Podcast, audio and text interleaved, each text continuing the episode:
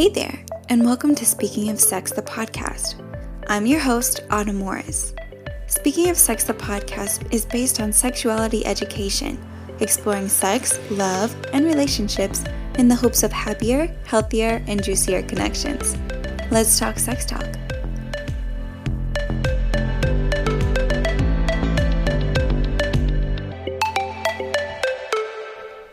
Hello, everyone, and welcome back to Speaking of Sex. Today's guest is probably the best guest that could ever be on Speaking of Sex, and actually the inventor of the name Speaking of Sex, my mom, Gwen. Hey, everybody, I'm Gwen. Um, introduce yourself. Tell us what you want us to know about you. Well, I'm 54 years old. I have a beautiful, intelligent daughter. Um, I work as a paralegal in a law firm. I work in retail as a cashier at night, so I'm working all the time. All the time. All the time. All the jobs. And when I'm not working, I'm at home working.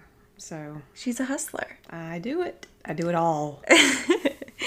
So, today I wanted to talk about a slew of different topics, specifically toxic relationships, dating, online dating, um, and dating for someone who is more mature, like yourself. More mature. That's me. someone who is in um, an older age group than myself, and just honestly get a perspective of you know what does dating look like for you especially after you know the different relationships that you've been in and also talk about deal breakers as someone who has probably honed and decided a very clear vision of what you're willing to put up with and not put up with. You know, what deal breakers have you come across? What red flags are you now looking for that you weren't hip to when you were younger? Yeah, that's true. Yeah, so we're so glad to have you here. Thank you. First, I want to just kind of like give them a brief history with whatever you're willing to share about like your relationships, how you feel about relationships. Are you like a are you into relationships? Are you a really loving person? Are you just kind of like one of those people that if you have one, you have one. If you don't, you don't. Um, if you want to talk about your love language, just anything you're willing to share about yourself as a lover. Okay. Um, I'd like to start off by saying that I think each one of us, um, as we're growing up, we we have our parents as models. So we see their marriage and they we see their relationship and we see their personalities, and we may or may not model ourselves after that, but we might look for some of those characteristics in a partner. So I suppose my father was was a wonderful father, so I was always looking for that wonderful mate who would be very much like my father.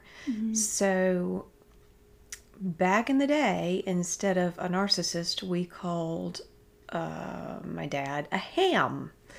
So you know, I don't I don't know that that coin that term was coined back in the day, uh, a million years ago, but um, now it's it's known as a narcissist, and that's a sliding scale. And he was on the nicer side of being a narcissist. He did enjoy uh, being the center of attention. He was always the MC of uh, many of our family reunions, all of our family reunions, um, and so he relished being in the spotlight. Um, so I guess I was going to be attracted to any characteristics that he might show. So my first husband really was a blind date, um, set up by one of my good friends, and he and I ended up getting married within a year.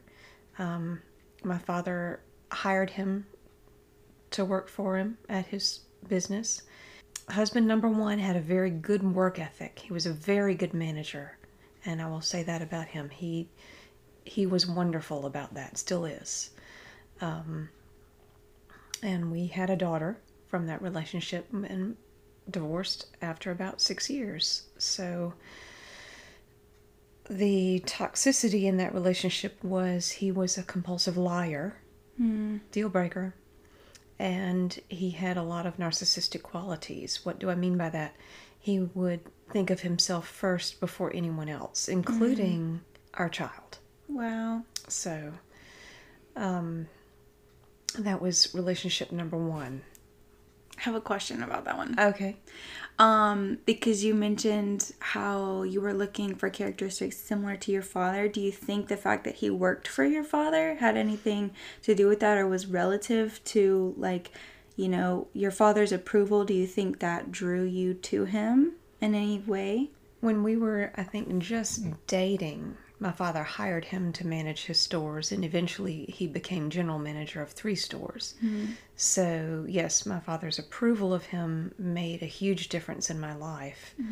Um, I like the fact that he had a job and had a car and supported himself, lived on his own. Um, all of those things attracted were attractive to me. So um, those were things that were important to my father to make sure that he would be a good provider. Right. And husband number one was. So, but it, it did have its downfall. He did end up cheating. Long, long laundry list there. Yeah. But it's, you know, that was the end of that. Right. Thank you. Next. Pretty much. so, husband number two. Husband number two, I still think of as the love of my life. He was the polar opposite of number one. He had a very soft spoken radio voice that I was always attracted to. So I heard his voice um, over the phone, you know, calling up a particular business um, long before I ever laid eyes on him. And um, when I finally met him, I was already half in love with him because he was just so kind, so personable, and just had that voice very similar to my father. Mm. Another characteristic. My father had his own radio show and had that voice. So, very, voice was very, very important to me. So, I met husband number two finally, but that was it. We immediately started dating, and after a year, that seems to be my benchmark.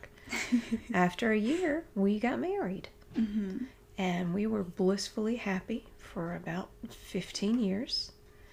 And then found out some things. Um, husband number two was not a narcissist, not at all. Polar opposite. Thinks of everyone else except himself. It was not toxic. It just, um, it did not work out there at the end, but we had two beautiful children. Any red flags or anything or deal breakers that came out of, you know, that relationship?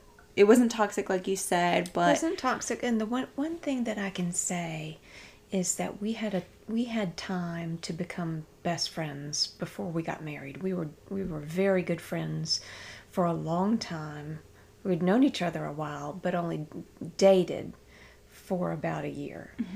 And um, when you give that time to become best friends that relationship has a, a much higher chance of lasting. Yeah. So is that something you'd like to mirror in a future relationship? Less of a deal breaker and more of a like this is a standard. definitely a standard. You need that time to get to know one another. Um, don't see myself having a future relationship, but we'll cover that in just a little bit. Okay, husband number 3. When my marriage broke down from husband number 2 I felt like I was incapable of anyone actually loving me. Um, I had very low self esteem, even to begin with.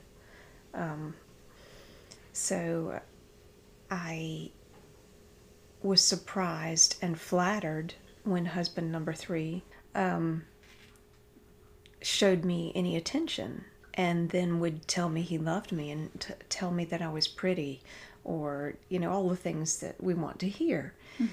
And I mistook that for love. Yeah, that affection that you needed in that time. It was. And he was Mr. Rebound. Yeah. You know, and I jumped into that relationship way too quickly and was um, hoodwinked, I suppose. Wool pulled over my eyes, fooled, yeah. Um, deceived, whatever you would call it. He was, uh, you guessed it, a narcissist. I know that was a shocking revelation there. So we went from narcissist to polar opposite, back to narcissist. Mm-hmm. I, I didn't see it coming. I can't explain it.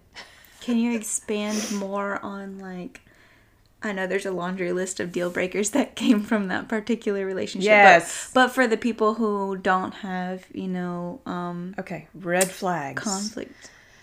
Boys and girls, listen closely. If the person that you're seeing begins sentences most of the time with I or my, me, mine, mm-hmm. anything having to do with himself or herself, that's a red flag. Yeah. If you open your mouth to tell your significant other how your day went, and you barely even get started before that other person takes over the conversation and tells you all about himself or herself, mm-hmm. red flag. Red flag. Right. So he just wasn't very concerned with you as a person or a being. His concern with me is that having me on his arm made him look better. Hmm. People say that narcissists are usually, almost always, good looking. Not necessarily so. There can be this entire facade of what they want to be. I would have to say that. There's this whole personality of, of who they want themselves to be. And they hide behind that. And anything that would glamorize that personality, such as a wife or a husband, um, is important. So he insisted, I remember early on in the marriage, I mean, early on in the relationship, he wanted to get married. I mean, hmm. like after a few weeks of dating. Oh wow. And I remember being very surprised by that. Yeah. So I mistook that as someone being deeply in love with me instantly. Now, Yeah. bear in mind, this was someone I knew from high school, but when he left high school, he moved diff- to a different state, and um, a lot of things happened in those many, many years since high school. Please don't do the math. Right. So red flags for you would just be, you know, the uglier end of narcissistic qualities. Definitely. That you know, I'm anti-narcissist right now, and also an expert on the subject. I, I have about 20 books. I've read about a million articles, trying to figure out what was wrong. Why? Why is this? What is going on? Why is this man acting this way? Mm-hmm. And when I Googled enough times, it the results kept coming up narcissism Yeah. or NPD, narcissistic personality disorder. Oh yeah. Oh my goodness. So you mentioned you were hoodwinked. Um, can you expand a little bit more on that? Was he different at the beginning, or did you just see him differently, or what was the deal? He was very different at the beginning. He, you know, we always show our best selves to someone we're interested in. Mm-hmm. Once we sign that paper and we're married, you can kind of relax a little bit. Well, he did a lot. I remember the day we got married, he went into hiding and didn't say a word, didn't speak to anybody. And I got concerned and texted him and asking him if he was okay. And his response was he didn't want to say or do anything to make me change my mind. Wow. Yeah. Wow. Yep. Yep. So getting married was extremely important to him because that was an accomplishment to have me. He was not very good looking. And I have to say, I'm not beautiful, but I'm. First, the fuck of all. Roll that the fuck back. You're beautiful. Uh, I'm we'll leave it I'm at on that. A, I'm on a different level than he is. I'll, I'll put it that way. His levels. He So- w- yeah. Yeah. That that was a complimentary thing to have me on his arm. People would also ask me privately, "How did you end up with him? Mm. How did I end up with him?" Basically, to be honest, rebound, low self-esteem, and the big kicker of my life, and this is if I had to write an autobiography, this would be the title. I was desperate to be loved. Mm. Mm. And that, but like I said, that's valid because like you said, you were off the heels of a 15 year love that wasn't toxic, you know? And that I feel like that's the hardest relationship to rebound from because it's easy to hate someone. It's easy to, you know, blame it, blame them and, you know, get upset and block them and all that other stuff. But when it's not like that, mm-hmm. when you don't have a reason to hate them, it just really there it just wouldn't work. You just have different desires and and different outlooks on you know what your future looks like. That's so difficult. Yes. because it's like you don't all that you feel is sadness. You don't have that anger to distract you from the sadness. So it's valid that you know you needed that to fill the void because just sitting and feeling the void of that sadness is so fucking hard. Yeah. Because my last relationship was like that too you know that my last relationship Yes. was probably the only relationship that was not ended on bad terms you know to the point where you know he was my best friend and mm-hmm. we're still really good friends and we'll always have love for each other but we just had different algorithms and different outlooks on life and it was a really difficult decision to be like hey we just need to stop wasting each other's time but it's also a weird transition because i'm sure especially for you because you had kids together so you can never not have him in your life Right. you never get that space to just be like okay you know break clean i'm just gonna not speak to him ever again and just be able to readjust to life without him you'll always have to interact with him and you interact with him daily so i'm sure that mending while being in the face of you know he wasn't necessarily the one that burned you but what you were burned by was you know the love that didn't work out for you Right. Um that's got to be really hard. Um, so I feel like it's a human reaction to just be like, okay, I need to fulfill this somehow, because you're a fixer as well. You like to just fix things. So, you know, for me, it makes sense that you would be like, okay, I'll just fill this with something else and keep it moving. right. Um, and I think that also, just for rebounds in general, for any person that that is has been a rebound or has had a rebound, um, I think that that makes you blind. Love makes you blind, number one, but number two, like just coming out of a relationship makes you blind. Yes. And for that reason, one of my deal breakers is I don't want to be with somebody who's just come out of a relationship Yeah. because how they view me is going to differ from how they view me six months from now. Because right now they might view me as a savior because I'm so completely different than what they were dealing with. But down the road, they might, you know, as they heal from their wounds, they're they're going to change, and you know their expectations of me are going to change, even if I don't change. Yes. So yes. that's a deal breaker for me. Is that a mm-hmm. deal breaker for you, or? I think so now. Definitely so. Yeah. But but one thing I'd like to interject here mm-hmm. as far as deal breakers and red flags and you know detecting a toxic relationship is peace. Do you have peace when you're around that person? Mm, that's a good one. peace one. in your soul. Yeah. Do you feel comfortable around that person or are you walking on eggshells? Mm. Are you tiptoeing around afraid to make that person angry yeah. or desperately trying to please that person? Um, that those those are red flags and, and bad signs that that is a toxic relationship. Um, you need to be able to not dread going home. Mm. Going home should be a, the best part of your day. It should be blissful. It should be peaceful, Yeah. and you should look forward to being around your mate. Right. And that's like really true. And another thing I learned with this last relationship because every other relationship I can think of before that one was toxic. So Yeah. that was like my normal. You know, I'm like that's what I expect. I expect to to be, you know, arguing all the time and, you know, having verbal abuse was a norm, you know? But then to be with someone so vastly different who's like just like a cool person to be around and just very peaceful definitely made that a deal breaker for me too like Yeah. hey if if you cause me anxiety i don't have time for you you know? Exactly. because i i already have to go through facing the world you know through daily life as an individual as a you know as a person in the workplace as a woman as you know um, a service member i'm already battling the world as it Yes, is i don't need to battle you when i come home Exactly. I need to be able to unpack my gear, Mm-hmm. my battle rattle, and just be able to reset and recenter and align and stuff like that. So, and and to have a partner who will listen and, understand. yes and and you know you the same for him or her Right, absolutely.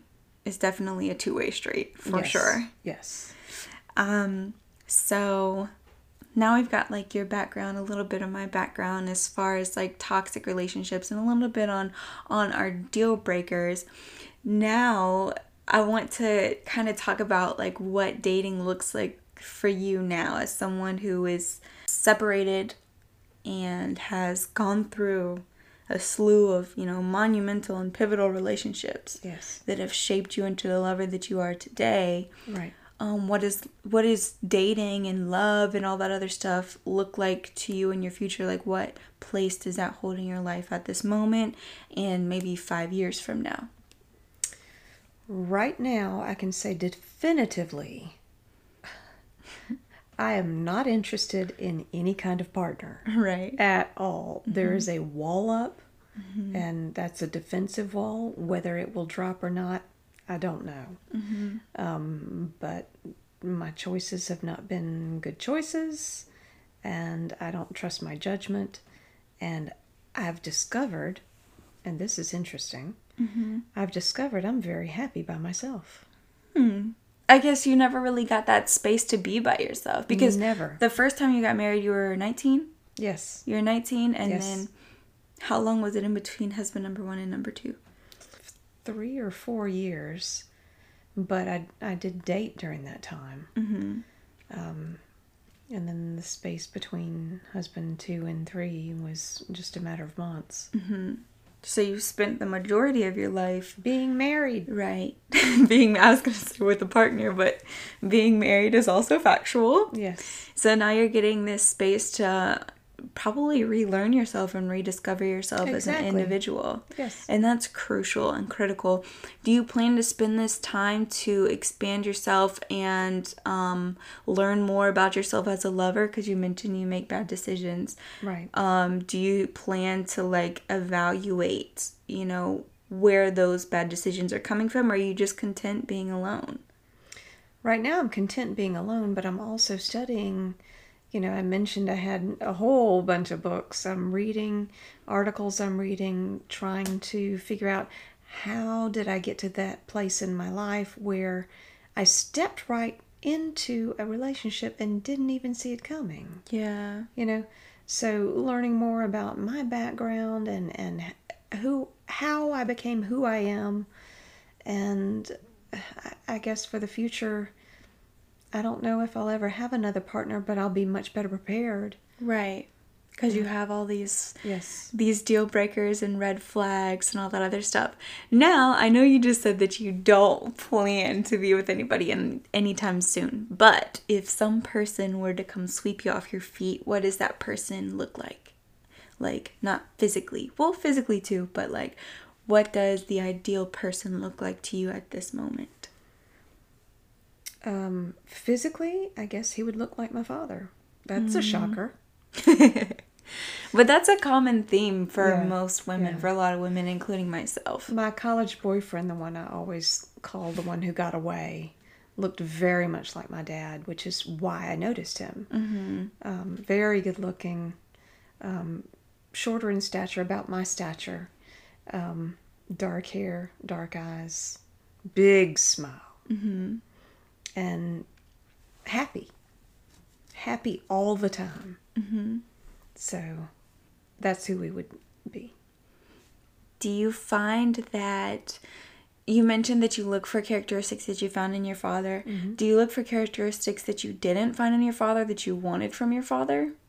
probably physical touch more than anything. My father would hold my hand, but I usually had to initiate that.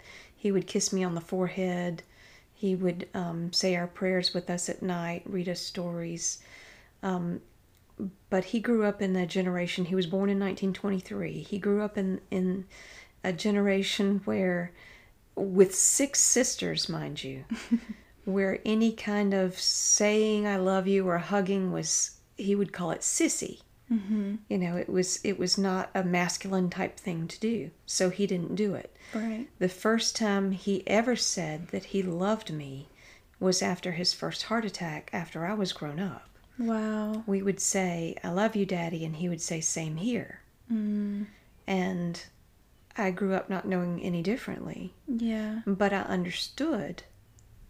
So that didn't take away from it. Now, my if I ever have another partner, he had better say I love you.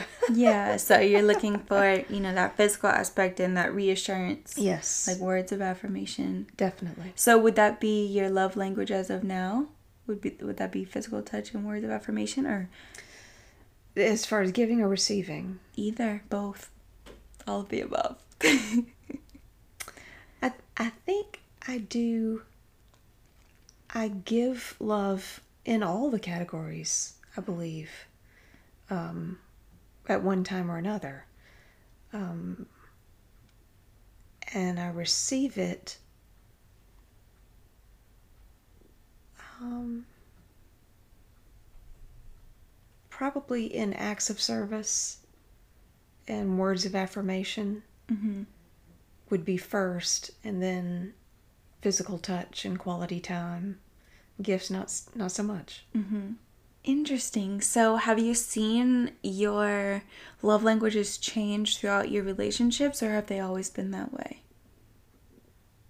Um, I think they've changed over time. I, I, I truly believe they they have. Um, physical touch used to be extremely important. I needed that hugging and loving and um, hand holding and snuggling that I didn't have at home. Uh, My mother never hugged me. My father didn't hug me. Um, so when I started dating, I looked for that a lot. Um, now it's not quite as important. Why? I have two lovely grandchildren that I hug and kiss and hold hands with and stuff like that, and and my children. So it's not a desperate need anymore. I, I can get affection in other places. Words of affirmation. Husband number three was a he was a silver tongued devil. He he would say those words and there'd be nothing behind them. So those don't mean none, anything anymore. Right. So that's changed. Um, gifts has moved up a little bit. If anybody wanted to, you know, drop drop me some Benjamins, that'd be great. We'll, we'll make you a GoFundMe. There we go. GoFund Mom. Venmo, PayPal, Cash App, all accepted. I have no idea what any of those things are. We'll make them for you. It'll be fine. Okay. So you brought up a very interesting topic, how your desire for affection or the way that you receive affection has changed as you've had children and and grandchildren at this point. Yes. Um, I think that's very important to point out because um, that makes sense. Number one. Um, number two because it just shows the different avenues in which we we receive affection i think a lot of times when we think of love we think of it as just like one little box that contains everything and all the different types of love that we can have when really it's con- it's it's separated and compartmentalized with the four types of love. I think i've shared with you before um, about the different types of love where you have agape which is like the type of love that you have for everyone. Right. it's a godlike general love how beyonce loves her fans. So then you have phileo love, which is the type of love that you have for your friends. And essentially it's like agape love except with a sense of of loyalty and common ground. Right. You don't necessarily have to have common ground to have agape love, but you do to have phileo love. And then you have storge love, which is your familial love, which is your, you know, your sense of tribe um, and connection.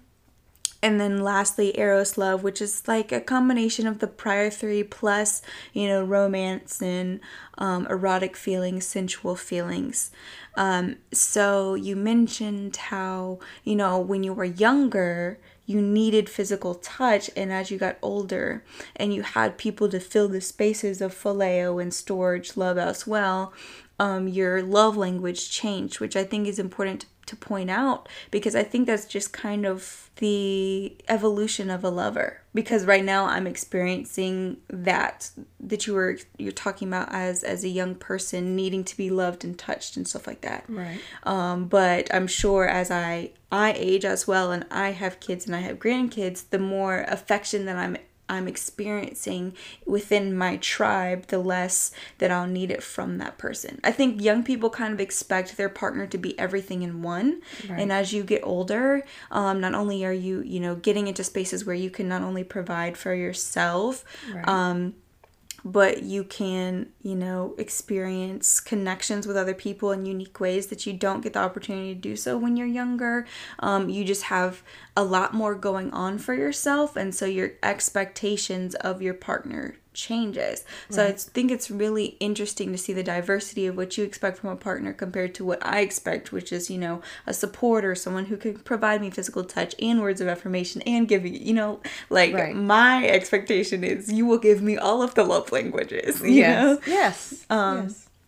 So I think that was just really cool because I Yeah. never really thought about it that way. Because I've, I've always been a believer that um, the love languages do change. Um, if for no other reason than, you know, your experience with them with a certain partner. And once you leave that relationship, how you view that love language may change just by, you know, how you received love from that person.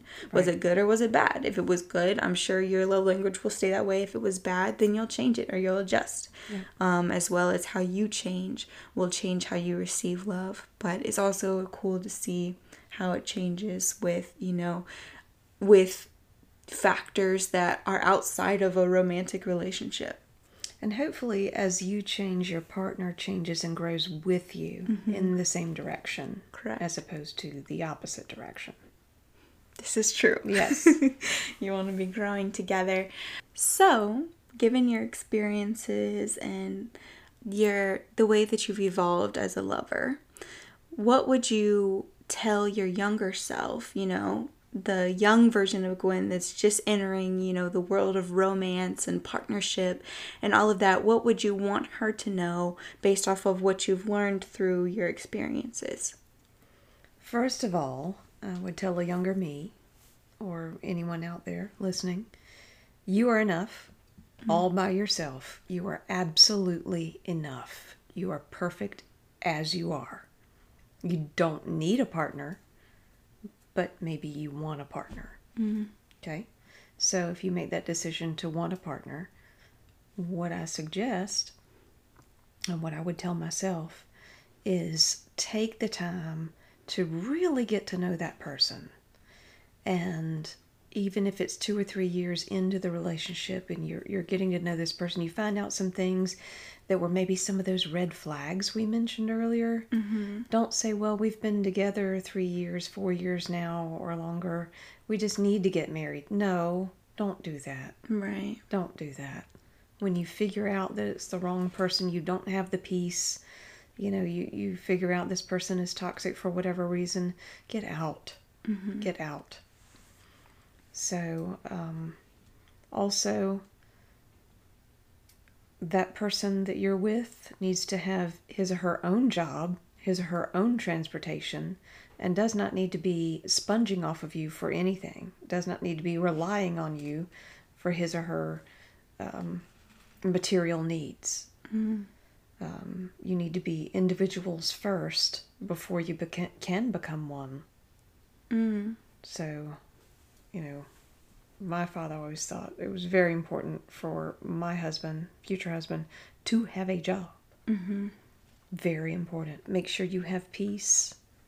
Make sure your partner is not taking rather than give and take.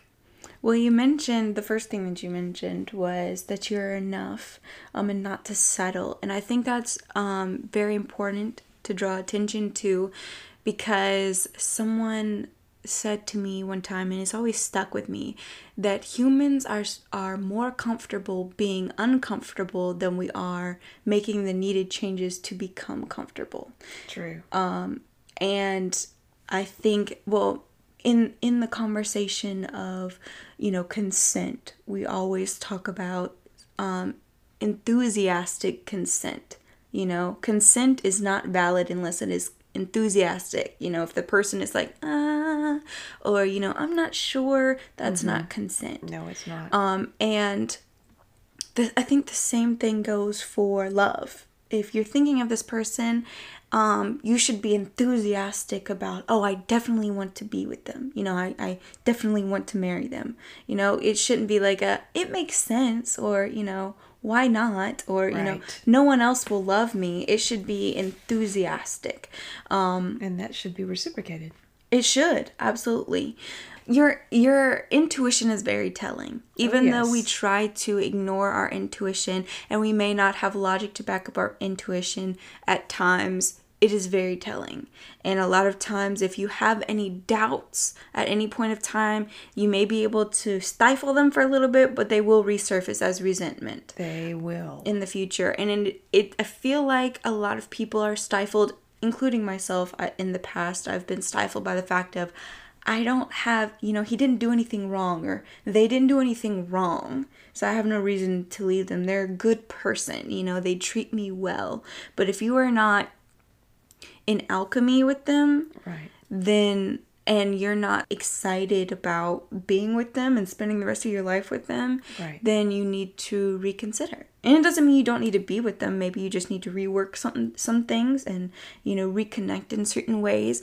But as you were saying, you know, just to a young person, don't settle, especially because you you have so much time ahead of you. Exactly. And I think a lot of times, I mean, I've even felt the pressure of, you know, I need to find somebody because everybody around me is getting married and having babies and all this other stuff that my life is just not set up for right now. Exactly. Just not allowing that pressure to to make you settle into something that is not right for you. Like you were talking about with husband number 3 where where the conditions and, and the outside factors allowed you to settle into something that was toxic for you. Yes. You know, and that is not worth it. and it we, we were rushed. Mm-hmm. So, again, take the time and let that enthusiasm let's see if that lasts. The mm-hmm. enthusiasm, oh, yes, let's get married. Yes, we're in love. Yes, we want to be together all the time.